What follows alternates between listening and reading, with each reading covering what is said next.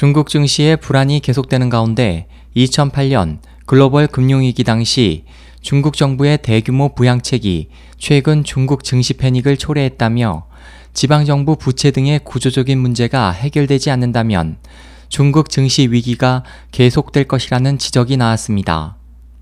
10일 미국 월스트리트 저널에 따르면 중국 정부는 과거 부양책으로 발생한 악성 채무를 재조정하기 위해 주식시장 활성화에 주력했지만 당초 목표한 기업 자본 구조 개편은 이뤄지지 못했습니다.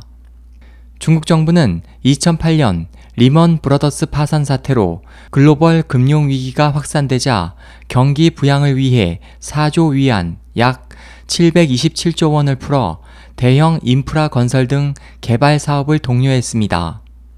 당시 지방정부와 국유 기업들은 무분별한 개발 사업을 시작했고 이들에게 자금을 제공한 은행권은 악성 채무만 떠안게 됐습니다. 정부는 이들 채무 기업들이 주식시장에서 자금을 조달해 자본 구성을 재편할 기회를 주기 위한 방편으로 최근 수년간 증시 친화 정책을 진행해 많은 투자자들이 당국의 증시 띄우기에 고무돼 증권가로 몰려들었습니다. 하지만 중국 증시는 지난달 중순까지 최근 1년간 150% 상승했지만 애초 중국 지도부가 기대한 채무 조정 효과로는 이어지지 않았습니다.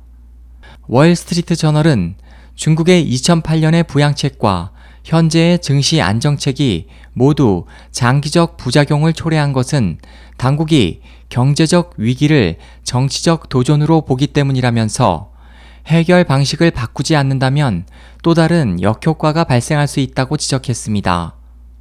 2001년 엔론 회계 부정 사태를 미리 경고했던 월가의 전설적 투자가인 제임스 체노스 키니코스 어소시에이츠 회장은 월스트리트 저널에 아직 진짜 위기는 오지 않았다며 중국의 신용 증가세가 경제 성장을 웃도는 한 수개월에서 수년 안에 더 큰 위기가 닥칠 것이라고 경고했습니다.